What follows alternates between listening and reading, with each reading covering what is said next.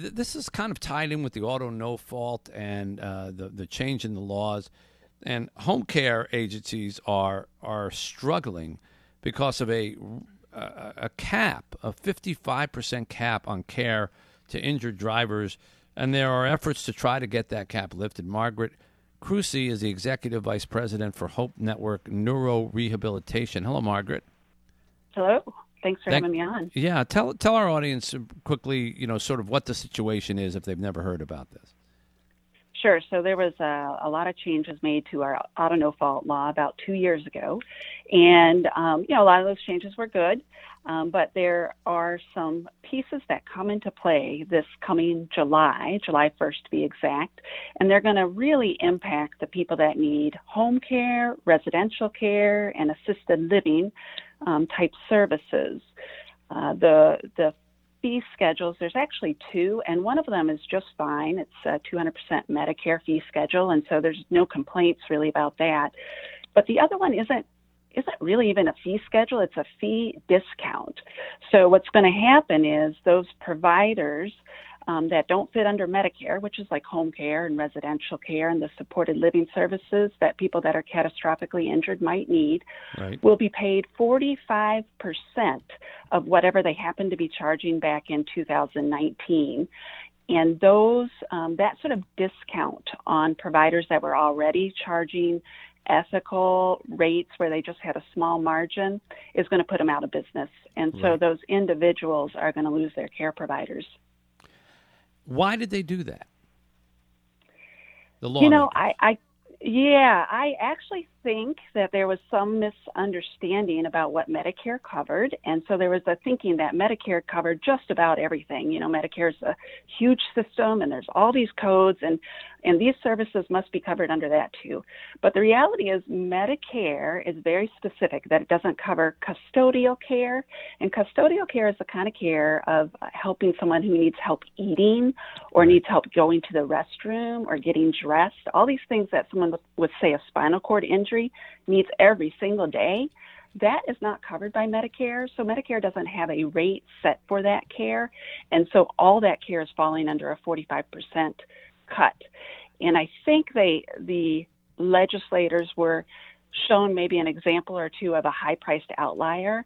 And ironically, that outlier probably survives this cut, but all the ethical providers can't take a 45% cut. And it turns out most of the providers in Michigan um, were providing care at a at an ethical, very small margin, um, you know, w- less than 10% likely. And so when you take 45% of their revenue away, they're out of business. Yeah. What provider? What business in any sort could survive a forty-five percent cut in their revenue?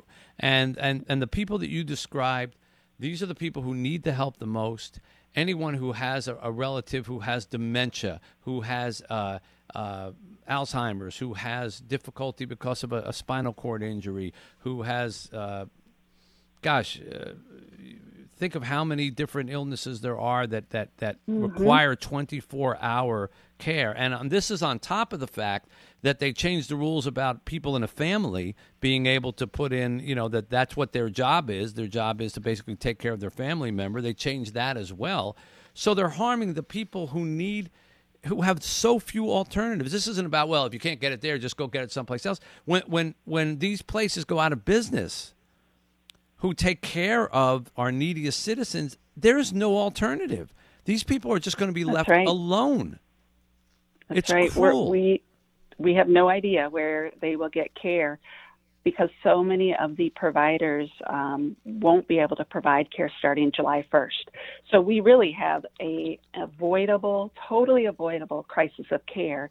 Um, we're asking the legislature to make a small change. Um, there's there's House Bill 4486 and Senate Bill 314, and what those do is actually provide a fee cap instead of a discount. They provide a fee cap that mimics the 200% of Medicare. So we've actually provided the solution they were looking for in the first place um, in these bills, and it would avoid all these um, providers going out of business. And more importantly, it would make sure there's access to care for these people who were promised care under a policy that they bought, hoped to never need, and were unfortunate enough to have that terrible accident and should have access to care. Absolutely. Absolutely. I I I totally support this effort, and I hope that there are lawmakers out there who are listening and do, do, do the right thing for people who are uh, at, most at risk, most vulnerable, and, and are relying on, on lawmakers to take care of them. In, in, a, in a country that, that, that, that brags about, you know, and, and, and, and, and virtue grabs about, oh, ah, well, we care about social justice here and social justice there. How about taking care of the people who are who have no choice and are going to be abandoned by this silly, silly law and that was rushed through in the wee hours of the morning. You're being very kind when you're saying, well, maybe they got a little mixed up. I would say that they, were so bleary eyed when they read it, they probably didn't even understand what they were voting on. And, and now we're stuck with this thing. So they should undo it absolutely. And, and uh, please come back on with us and, and, and tell us how they are progressing if it's getting close to the wire. We'll try to put as much pressure as we can. Well, thank you very much. I really appreciate the time. Thank you, Margaret. Margaret Kroese there, Executive Vice President for Hope Network Neuro Rehabilitation. There are a- agencies like that all across mm-hmm. this state. We had the best ones. We have the best ones because until a couple years ago, you were taken care of for life if you had a catastrophic injury. That was that was the greatest program we had. One of the one of the highlights of living in Michigan, and they scrapped that.